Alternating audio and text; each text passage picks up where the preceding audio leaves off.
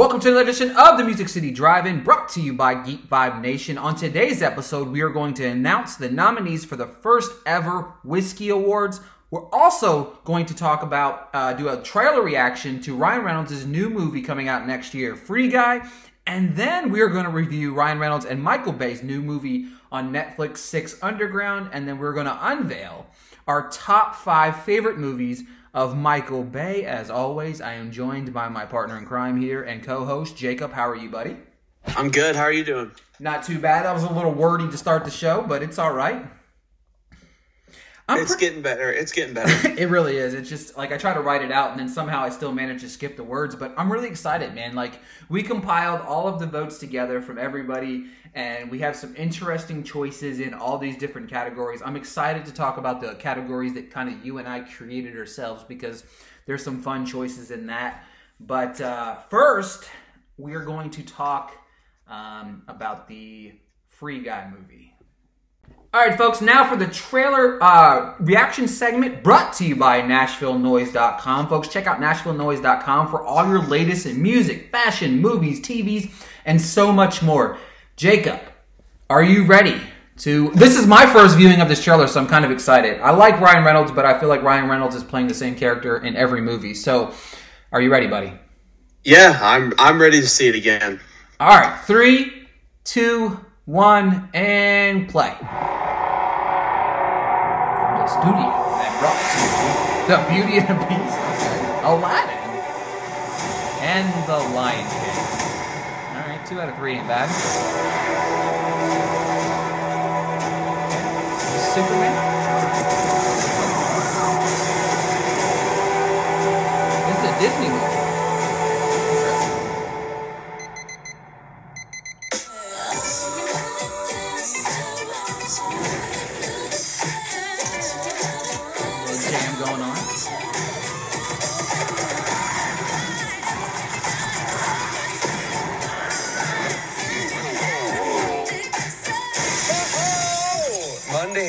Right, Joe? You said it, guy. Don't have a good day. Have a great day. Everybody down on the ground! Hey, bud, you ever think that there's got to be more? More than what? Stuff we do day after day. Being shot at, run over, taken oh. hostage. Everybody down on the ground! Today's gonna be different. This isn't you. You don't do this, man. Maybe I do. Dude, this is scary. He's just resting. In pieces. That man is dead. He's so sick.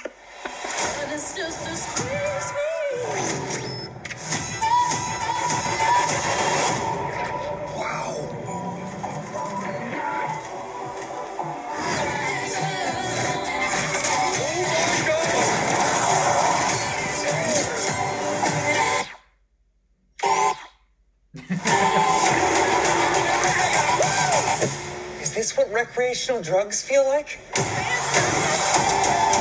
Guy, this world, it's a video game. And it's full of bad guys. I'm a rule breaker. I'm a rattle chicka chicka chicka snaker. We need you to be the good guy.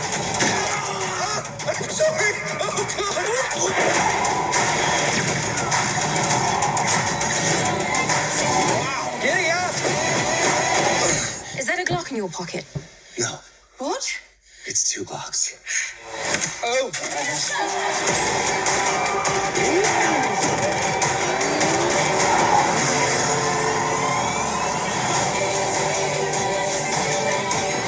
I'm not gonna be the good guy. I'm gonna be the great guy.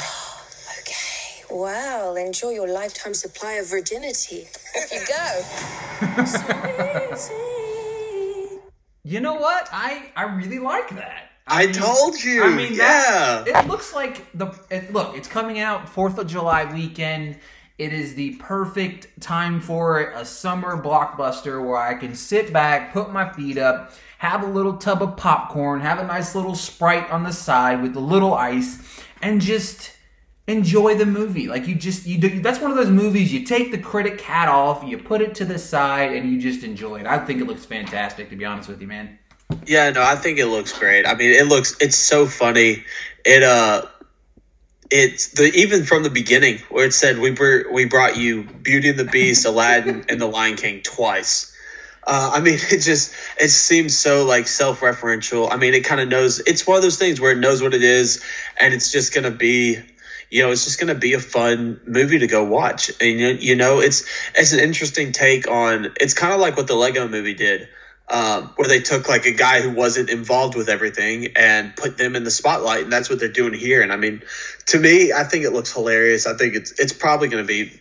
I mean, I can't say if it's going to be good or bad, but it'll be a fun time to do But it. But it looks like one of those movies that could be like good bad. You know what I mean? Like there's a such thing Yeah. of that. Like I think that sometimes we get caught in a stigma of, especially this time of the year, where it's like, man, every movie we watch right now is just knocking it out of the ballpark, and Uh-huh. you know, it th- that's the perfect time for that type of movie. I'm excited Oh for it, and I think it's definitely it's definitely going to be a perfect time, especially in July, where we finish the front half of the year where the movies are terrible surprises or they're Marvel movies. And then it's right before the back half of the year where it's all award contenders. So it'll be that nice. It'll be that nice film to just go turn your brain off, sit down, and just have a fun time for an hour, hour and a half to two to two hours. You know, it's just one of those films you can just go sit down and be like, I need a rest from everything that's going on. Let's take a two hour rest.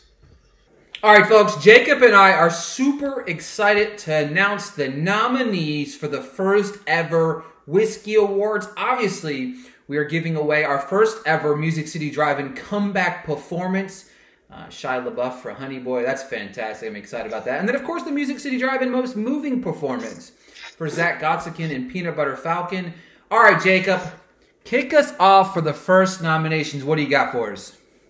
So first up, we've got the Geek Vibes Nation slash Stan Lee Award for the best comic book movie, and the nominations are Avengers Endgame, Captain Marvel, Joker, Spider-Man: Far From Home, and Shazam. Um, I think each of these movies deserve to be in here. I think That's a stretch. Uh, I think I think they all deserve to be in here. I think it's a a three way race for the winner. Um, but yeah, I mean, I think this is a, gr- a great category. Yeah, I think what I think these might be the only uh, five comic book movies came out this year. I was tallying up the votes and figuring out a way that I could leave Captain Marvel off the ballot because it was a terrible movie. Um, I really Not just- true. It was terrible. Every time I think about that movie, I literally knock it down half a star. Every time I think about it. So actually, I just thought about it. I might go knock it down another half a star since we're talking about it.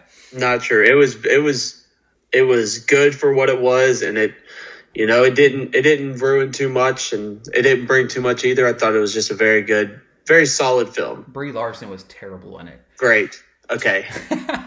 All right, folks, the next award we're going to announce the nominees for is the Drive In Award. The movie that needed to be seen in theaters. We have nominees 1917, Ad Astra, Avengers Endgame, Ford versus Ferrari, and Parasite. Jacob, your thoughts? Uh, I agree. Um, you know, for me, like I've said, uh, I probably said on the podcast. I know I've told Ricky. For Parasite, for me, the first time I saw it in theaters was so just mind blowing. Um, and I think I kind of lost a little bit of that when I saw it at my home personally.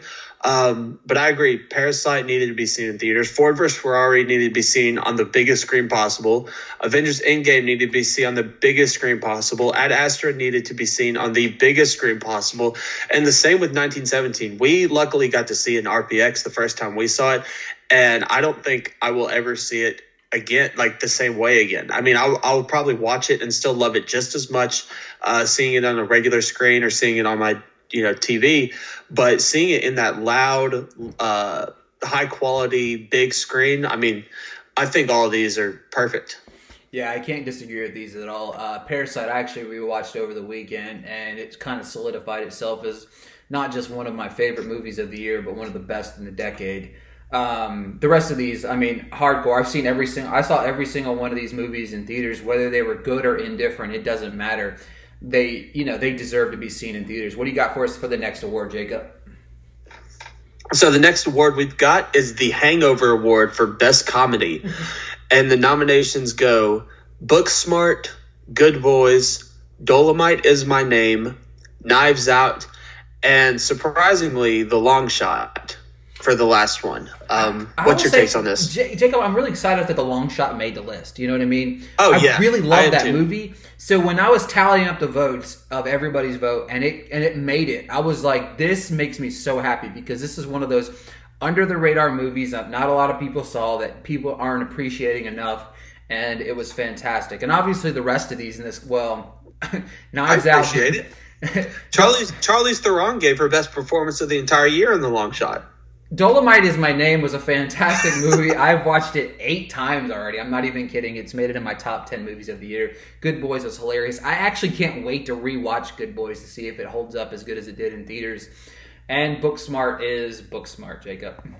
Yeah, Booksmart's a movie. Um, good Boys is a good movie. Dolomite is probably a little bit better movie. For me, the best one out of this is Knives Out, but I can't wait to find out what everyone else thinks as well. Um, like I said with Long Shot, uh, Seth Rogen was great. Charlize Theron gave her best performance of the year. I mean, it's it was a great film. I was happy to see it make it, and uh, I kind of I like all these.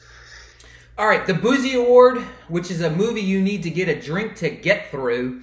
Um, I, to be honest with you guys, I am sad that this uh, we're announcing these tonight, obviously, because we'll see Cats, and Cats probably would have been the number one vote. Actually, Kalina actually voted for this movie because she had seen it already, but.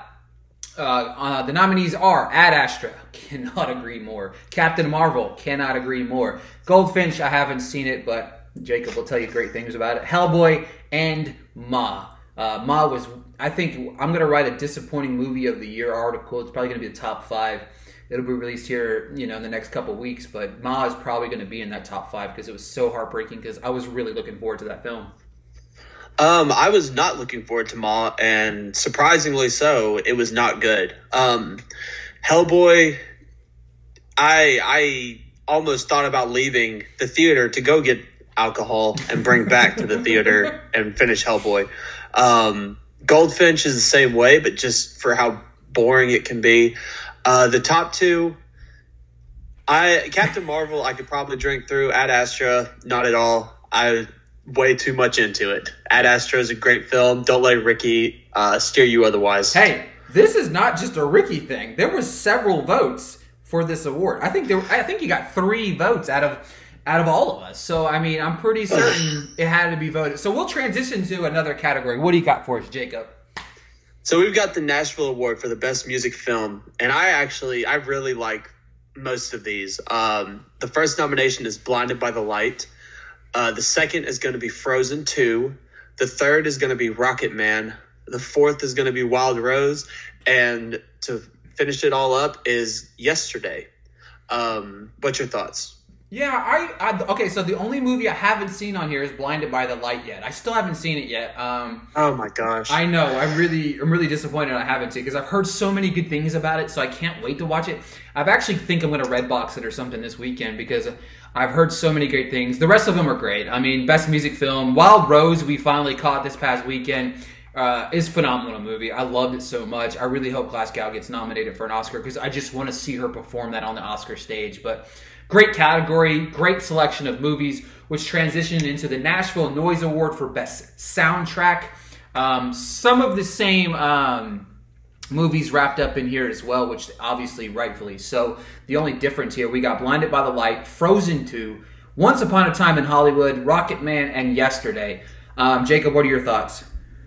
Uh, I think the Once Upon a Time in Hollywood is a bit of a surprise. Um, you know, it had a, it had a decent soundtrack, but no, uh, I I don't remember anything too much from it. But anyways, Blinded by the Light, phenomenal soundtrack. I mean, how they used the whole uh, how they used the whole um, Bruce Springsteen uh, aspect. I mean, some of the edits were great. I can't wait for Ricky to see it because he's he's gonna love it. Um, and then the rest, I mean, yeah, I mean yesterday the movie might not have been great but it was all beatles music so i was perfectly competent with that and then rocket Man. man, of course with uh, all elton john music as well Yeah, I mean, well, to be honest with you, let's be real. The Beatles were just kind of meh anyway. But uh, other than that, I mean, we're good to go. What do you got for our last award before we transition into some of the bigger awards? So the last award is the Whiskey Award for Best Drinking Movie. Um, you know, for Ricky and I, this was an award. This was probably one of the first ones we actually thought of. And seeing some of these on here, I am actually pleasantly surprised with what we've got. So first up, we've got Good Boys. Then we've got Ma, uh, Midsommar, The Lighthouse, and The Long Shot. Yeah, I, I, I the first off, hands down, I, I think it, I literally could have put one movie down. It was The Lighthouse. Ma, I think, was creatively done with the drinking as well, but those would probably be one A, one B. But Lighthouse should probably, we'll probably win this in a landslide. To be honest with you, Jacob. Mm-hmm. Yeah, no, I agree. Uh, the Good Boys one, that was one I completely forgot. Like the whole second half of that film was about Based on, uh, yeah, was about drinking. yeah. So I was I was very pleasantly surprised with that one. Um, the long shot, I I don't remember too much. They but part, I guess, well, party I guess there was that whole the scene to where like that. They had that big party scene in the middle of that movie Yeah. that I remember that. Yeah. yeah. So, um, but yeah, that's the last of our kind of Music City Drive awards, and we're gonna start getting into some of the more bigger awards soon. Yeah, folks. So I want to transition real quick. I wanted to. I meant to do this on the front half, and terrible by me here, but I wanted to spend, send a special shout out to the individuals that have helped vote for these awards. Brandon Vick from SoBrosNetwork.com. He's a fantastic, cool dude. We met him through the network of the Music City Film Critic Association. You can follow him at Twitter, at Twitter, on Twitter, at Sir Brandon V. Also follow the Sobros Movies at Sobro Movies. And like I said, you can check out his work at SoBrosNetwork.com. Christian from Film Optics Podcast, you can follow him at Eulenberger7 and then actually at Film Optics. Kalina, obviously my co-host partner on the DiCapri host, you can follow her on Twitter at ShutUpKalina. And then K9 and Dom from GeekVibesNation.com are proud sponsor of the show. You can follow them at Geek Vibes Nation and then at King underscore Fitch. Thank you so much, guys, for participating. They, some of these guys are going to chime in when we have our big award announcement at the end of the year. I'm excited that they're a part of this. And that's the perfect transition right back into the categories. We're going to the big categories here. We got Best Supporting Actress. We've got our nominees of Florence Poe for uh, Little Women, Jennifer Lopez for Hustlers, Julia Fox for Uncut Gems, Laura Dern for Marriage Story, and Margaret Robbie for Bombshell. Jacob, your thoughts? Uh, I was very glad to see Florence Pugh get on there, um, especially with Little Women, you know, not coming out for a few more days. Um, Margot Robbie was good too. I really enjoyed her in Bombshell. I'm just glad she didn't get in for Once Upon a Time. But the big one for me is Julia Fox for Uncut Gems. I thought this was her first ever performance. I thought she gave an absolute knockout in it, and I'm very happy to see her get up on this Best Supporting Actress list. Yeah, I'm pretty happy with the nominees as well. I, I, I didn't vote for Julia Fox, but at the same time, her performance was probably the you know second best of the entire uh, Uncut Gems behind uh, Kevin Garnett. So to be honest with you, I, I'm I'm excited for her, um, and obviously Florence Poe for Little Woman. She she just won my heart over. I mean, she's had a just a phenomenal year this year. Three just knockout great performances, and, and I'm excited that you know we can give her some sort of recognition for the amazing year that she's had. Jacob, All right. So next up, we have the Best Supporting Actor award, um, and the nominees include Al Pacino from The Irishman, Brad Pitt from Once Upon a Time in Hollywood, Jonathan Majors from Last Black Man in San Francisco, Shia LaBeouf for The Honey Boy, and Willem Dafoe for The Lighthouse.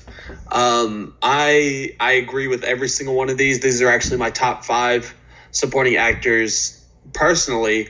Um, the Shia LaBeouf getting on there was I love that, and then I love Jonathan Majors getting on there as well. I mean, I think those are two of the I think those are two of the best supporting actor performances of the entire year, with Shia LaBeouf being my number one personally. Um, but I think this list is absolutely great. I love everything about it. What about you? Yeah, I'm not gonna lie to you. I was pretty excited. You know, when I'm tallying these votes, obviously Shia LaBeouf got a lot more love from just you and I. You know what I mean? I was kind of scared. Obviously, you know, when we have, I think I said counted eight of us total. You know, voting. I'm like, there's only two of you and me. You know what I mean? And then the Uh-huh. votes started coming in for Shia LaBeouf, and I was excited. I will say I am this. I'm really just as excited. You know, Al Pacino's great, Brad Pitt's great, Dafoe was great, which is nice to give him a little bit of love on here. But Jonathan Majors being on here makes my heart so happy. It makes my heart so so happy because that performance is going completely under the radar. Um, That whole movie, really. I mean, Yeah. I I think I saw it a second time and went back and gave it that uh, that half star bump. Um, just because I mean it is it is that good. I mean it's it's not a movie for everyone. It's a very poetic and slow moving film, and you really have to kind of pay attention to some of the more subtle nuances of the film. But it is absolutely phenomenal throughout. All right, folks, we're going to transition into the best actress category. I think this is a this is a rock solid uh, five with I'd say four to five. But Charlize Theron for Bombshell, fantastic performance. Lupita Nyong'o for Us, Renee Zellweger for Judy, uh, Saoirse Ronan for Little Women, and Scarlett Johansson for Marriage Story. Jacob, what are your thoughts? Um, I again, same thing with Florence Pugh. Uh, I'm really glad Saoirse Ronan got on this Best Actress list. Um, I mean, Little Women was such a surprise, not only for me but for Ricky as well. I mean, we've you can go back on some of the past podcasts and say that we did not want this movie to be good, and I just I remember I watched it and I said. You know, dang it, dang it, dang it. I like it. I like it more. I really like it. Like just throughout the film. I mean, it's so it's so captivating and so charming. Uh, it's hard not to like it. Um, you know, Charlize Theron. I'm glad she was on here. You know, like I said, she probably deserved it for the long shot. But uh, let's move on to Lupita Nyong'o, and that one is my favorite one on this whole thing. I hope Lupita goes on and wins every critic award. I hope she wins every big award, gets that Oscar nomination, just sweeps through her performance. The more I think about it, the more I love it. It's so incredibly captivating and moving. It's one of the best I've seen all year. It's funny to me. I consistently say that she should be double nominated for both the performances in that movie. I agree, She was yeah. so good in that film.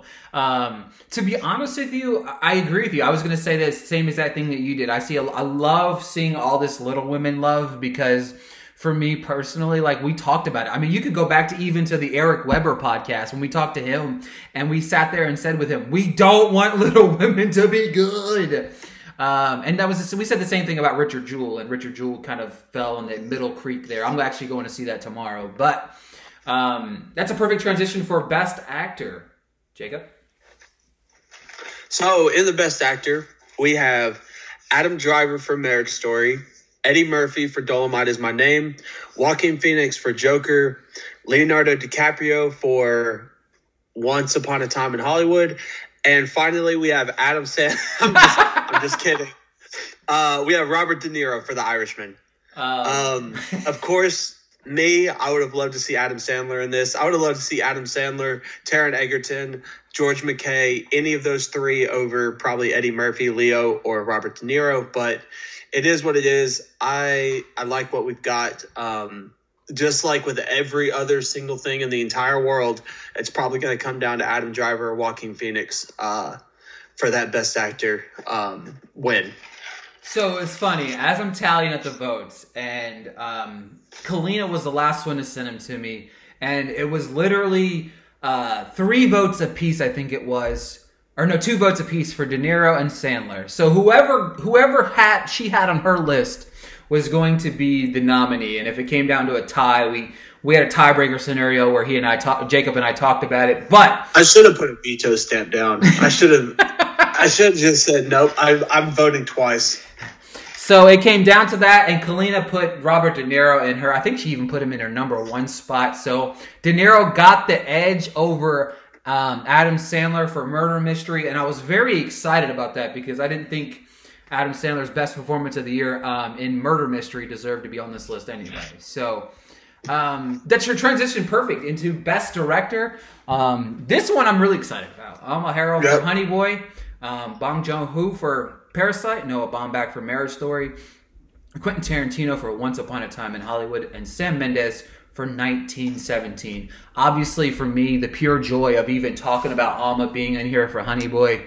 Um, the respect that not just given from you know Jacob and I because we have a massive amount of love for this film, but she was voted on with two other of our fellow uh, voters, and it was exciting because you know not only did she give just one of the best directing of any movie this year, just the respect that I've er, she's gained from us, or just from me personally, for the way she stood up and has gone to battle with. Uh, you know, not just the Globes, but SAG and everybody else. And I appreciate what she's done. And she told, you know, she took one of the most beautiful stories there was of the year and just really captivate you in every single frame. And of course, you know, I'm part of the Bong Hive. I think Parasite's the probably I, I actually rated it my number one movie of the last decade. So I turned my uh, ballot in yesterday, and I did put it number one. Um, Baumbach. To be honest with you, I am showing, I am having a bigger appreciation. We've had this, Jacob. We've had this big battle on Twitter uh, of everybody else talking about that one particular scene, and then obviously the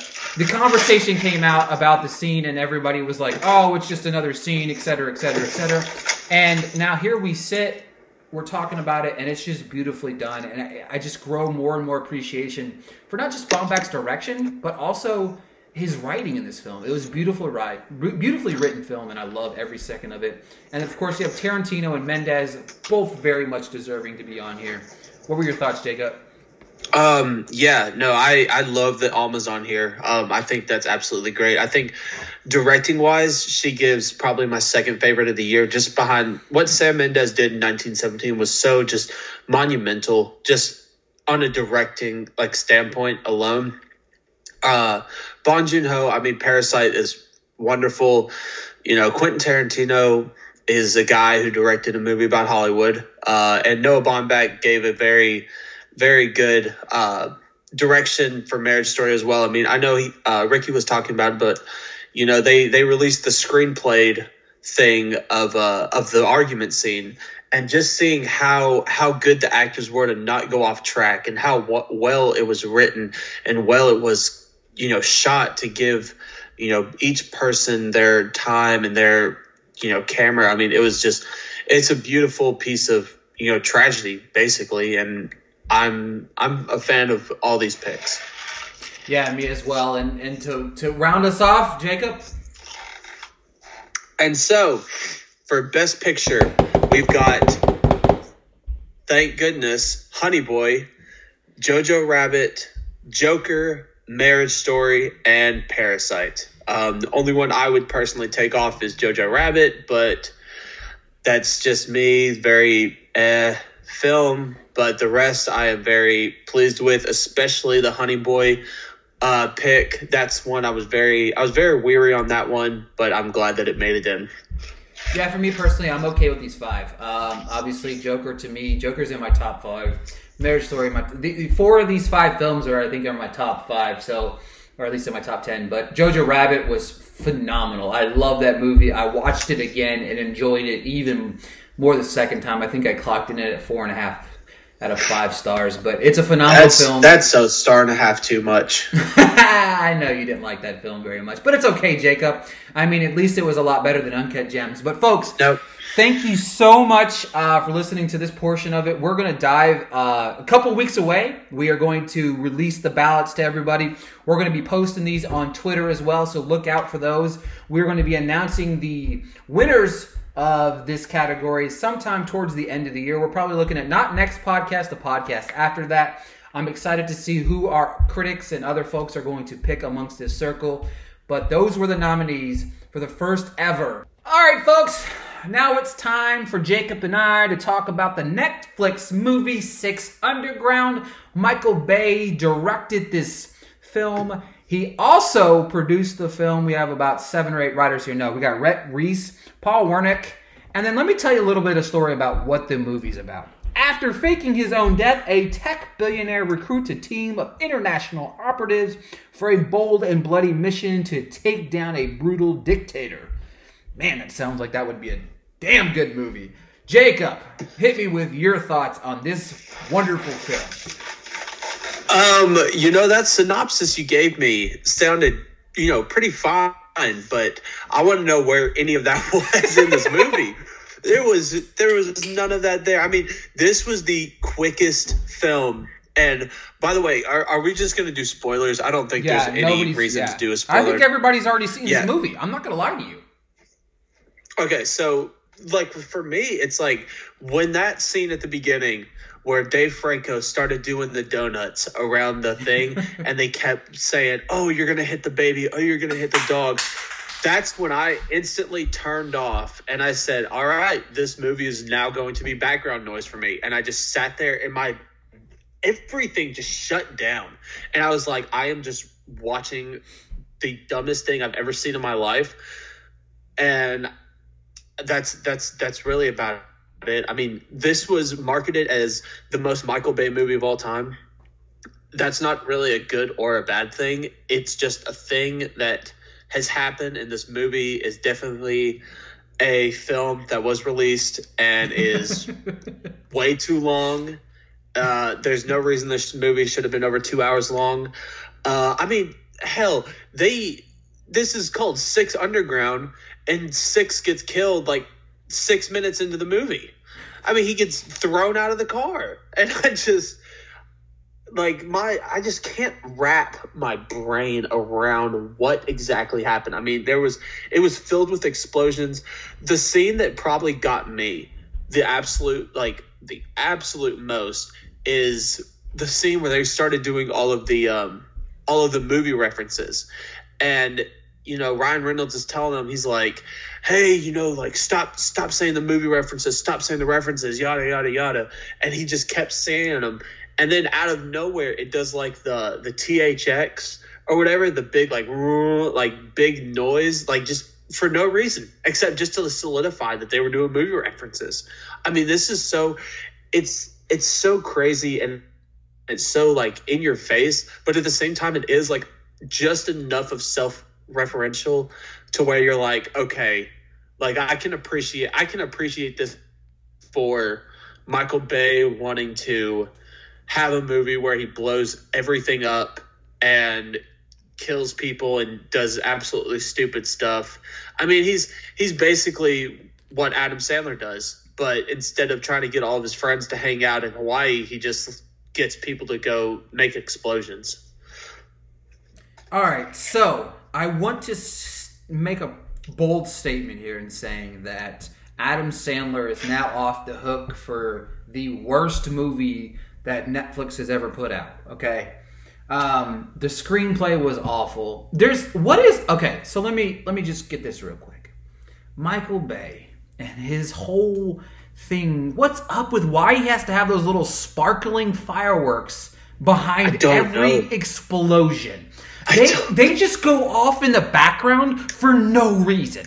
It's it's honestly it's honestly like he makes an explosion and someone at the exact moment is throw shooting fireworks right behind it. I mean, That's- it's just They're literally it's- holding. No, no, what they're doing is they're literally holding the sparklers in their hand and waving them back and forth, and then they enter this scene and they're just there. Like you see sparkles in a scene where there's not even sparkles supposed to be there. Like this just movie was so terrible. My problem is this. Look, I like Ryan Reynolds. I do. I love him. We talked about him earlier. That Free Guy looks movie funny. Movie looks whatever. Looks funny. Okay, there we go.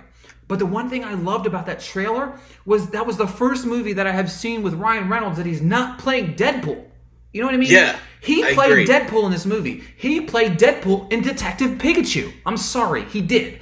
You know, and yes, it was just his voice or whatever, but you know what I mean by that. Like, I am so just, I'm over. Like, I like Deadpool. I love the movies, but can we stop with the Deadpool stuff? You know what I mean? Save Deadpool for Deadpool. But that's why I like the Free Guy trailer so much. So many things happen, but just nothing happens. You know what I mean? Like there's so many mm-hmm. things going on, and you're right. Like that was the first time I actually sat down and read the synopsis of the movie, and I'm like, when did any of this happen? Like you're right. It just. I don't know, man. This is one of the. It was probably one of the. It's not the worst movie of the year. Okay, that's Lion King and Dumbo, and and there's several other movies like that. But and Tall Girl. That's that I didn't see that, but sure that as well. And, and Miss Bala and Pet Sematary. Okay, all right, I'm I'm on a tangent here, but it was just bad, and it was bad for, and it's not a good bad. I saw somebody commented like, "Man, this is the best movie ever," you know, and they were like, "You know, Ricky, take your critic hat off." I'm like, "I did," and then I took it off, and then I got dumber because of it. Like I, I I got. took, I took my critic hat off. I took my critic shirt off. I took my critic pants off. I was standing there critic naked, okay? I was. And I still, for the life of me, hated this movie so much. God, it makes like I if there was I couldn't even figure out how to make an option to make a zero star movie on Letterboxd, or I think I might have. I think, the, but I think I agreed to myself I would never give a movie that was made zero stars. So it got a half a star from me. Half a star, Jacob. What did you give it? Uh, I actually gave it one and a half, um, just for the reasons that I said. I mean, it's going back and look. Talking about a movie that's got one and a half too many stars. You were criticizing Jojo Rabbit a minute ago. the biggest thing. Okay, hey, the biggest thing is this film was not boring at any point. I mean, it might have gotten boring in the uh, in whatever in the screenplay and the dialogue, anything like that. But there were so few like moments where nothing was happening. And at the same time, like I said, it was very kind of self-referential for Michael Bay as a, you know, this is a Michael Bay movie. I mean, that's what they started that's what they started marketing it as. Now, my issue is I don't want them to ever do this again. And so I really hope that it doesn't get the amount of numbers or whatever. I mean, we know there's going to be we know there's going to be a sequel. Um, There's probably gonna I be really, seven of I these, really do Jacob. not want. There's going to be seven of them. There's going to be seven of these. 700 trillion people watch this movie already, Jacob. We know. No, see, see, listen, see, that's the thing is I don't know because, okay, when when Irishman came out, there was there was discord about it. I mean, it was all over Twitter. It was all over everything. When Marriage Story came out, there was discord about it. It was all over Twitter, all over everything. When this movie came out, no one said a word. People said Six Underground sucks, and then everyone else said. I agree. there was no like there was no like love or hate. Like this movie has stayed so relatively quiet. I mean, it's it seems like one of those films that would get released a big budget. I mean, this film had a hundred fifty million dollar budget. Have a big budget behind it. Have you know um, marketing behind it. Have the names behind it. Have everything behind it, and then it flops at the box office, and all the sequels get canned. I think with it Nope. being a Netflix film, I Nope. think that kind of saves Nope. the sequel aspect of it. But at the same time, like I said, no one has talked about this movie. There's no more advertisements for it. I've not seen it advertised anywhere. It's been all over my anyone- Twitter. It's been all over my Twitter, like advertisement wise. It literally has. Really, I haven't seen. I haven't seen anything for it, and then everything I see is just Six Underground sucks, and then people just move on. I mean, Ryan Reynolds said the film came out, and then he instantly moved on. So I just hope. I hope this is one thing where it comes out, we watch it, we get a good laugh. You know, we say, "Oh, this is a Michael Bay film," and we just kind of move on from it and don't look back at it ever in our entire lives.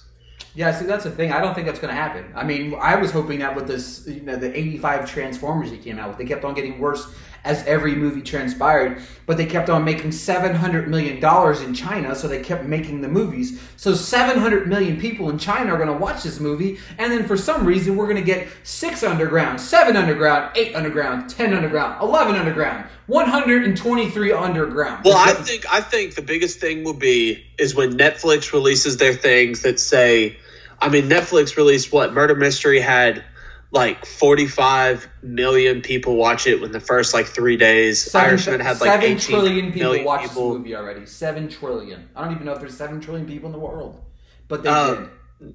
Well, no, but uh, I will say, you know, one thing is Netflix doesn't record a watch unless someone's watched 70% of it. And I don't know how many people are going to get through 70% of this Oh, movie. Plenty of, I'm telling you, it's just like the Transformer movies. I'm telling It's- you, every per this man, they just say Michael Bay, and overseas, just their ears perk up. They'd rather watch a Michael Bay movie than they would watch, you know, Little Women. You know what I mean? Like, you know, it, it's it's. But it's see, that. at the same thing, like going to see like a Transformers movie, going to see that in theaters, you go to see it because it's loud. You can sit down and turn turn yourself off for a second. That you're not going to get the same thing. I mean, someone you know sitting at home on a box TV watching uh, Six Underground through their Wii U is not going to get the same effect as someone watching the worst Transformers movie on a loud screen with surround sound. And so uh, that's that's the one thing where I just don't know. I just don't know how it's going to end up because it has. You know, we we say all the time about how Netflix gives films like The Irishman, films like Dolomite is My Name, gives them those films like Roma, gives them those platforms to dis, uh, display their film. I don't know with Six Underground. I don't know if that's going to help it. I think more it's going to hurt it. I think if this film was not released by Netflix and released by a studio, one, I think the studio would probably lose a lot of money. But two, I think that it would do a little bit better than if it was on Netflix. Because I, I just don't think $150 million to make this type of movie that no one really asked for, no one really cared for. I mean, when this movie was pegged as Thundercats, I think more people were excited for that than they were for what they ended up getting. Yeah, I don't know. This is just it made me mad. This movie is stupid. I never want to talk about it again. Transitioning into Michael Bay's top five best movies. Give me your first. Or did you or did you list yours five through one, Jacob? I have, uh, yeah, I have them. I Okay. have, uh, All right, give me them set up. give me your number five then. Okay, my number five. Let me make sure. Let me make sure this is right. Okay, so my number five is actually it's very funny because I talked crap about it right before we got on, but because Michael Bay's filmography is so bad as a director, uh, my number five is Pain and Gain. Um, Pain and Gain is a movie about people who do nothing but work out and they get their gains and they have pain and it's the movie that got um, I can't even remember his name right now. The Rock and Mark Uh, Mark Wahlberg. It's the movie that got him jacked. Um, Anthony Mackie's in it. The Rock's in it. You know, I mean, it's just if if you get anything from Pain and Gain, it is after the film you kind of want to go work out. So there's that at least. I remember watching this when I was in high school, and I wasn't old enough to go see an R-rated movie yet, and uh, we went with one of my buddies and his dad, and that whole uh, stripper scene came up, and it was one of the most awkward experiences I've I've been a part of. I mean, it's it's a movie. It's a Michael Bay movie. It doesn't have as many kind of explosions. I mean, it still has them, but it doesn't have as many of the explosions or kind of in your face loud moments. It's it's just people working out for two hours, and that's about the best you can get with that. I like Pain and Gain. Don't care what you're saying. I really like that movie. I thought it was very good. Coincidentally enough, it's my number five as well. So what is your number four? So my number four is actually going to be uh, Transformers: Revenge of the Fallen. Um, that's the second Transformers, correct? I think so. Yeah, because the second one was still like decent. The first, the first one, well, we we might talk about that one later. It's that might be a little spoiler, but um, the first one was was it was good, and then the second one kind of just it was more it was much more Michael Bay, but it's still built off of that same Shia LaBeouf's charisma, Megan Fox's charm. Um, it kind of built off that. The plot was absolutely stupid. Um, you know, you had the uh, the cube from the first one end up being the main plot of the second one as well, but uh, Transformers: Revenge of the Fallen, you know, it's it wasn't he didn't hit that peak of awful, awful Transformers movies just yet, but it still it still was Michael Bay. It still was not that good. Yeah, to me, that's that didn't uh, coming in at number four for me was The Rock. I really like that movie.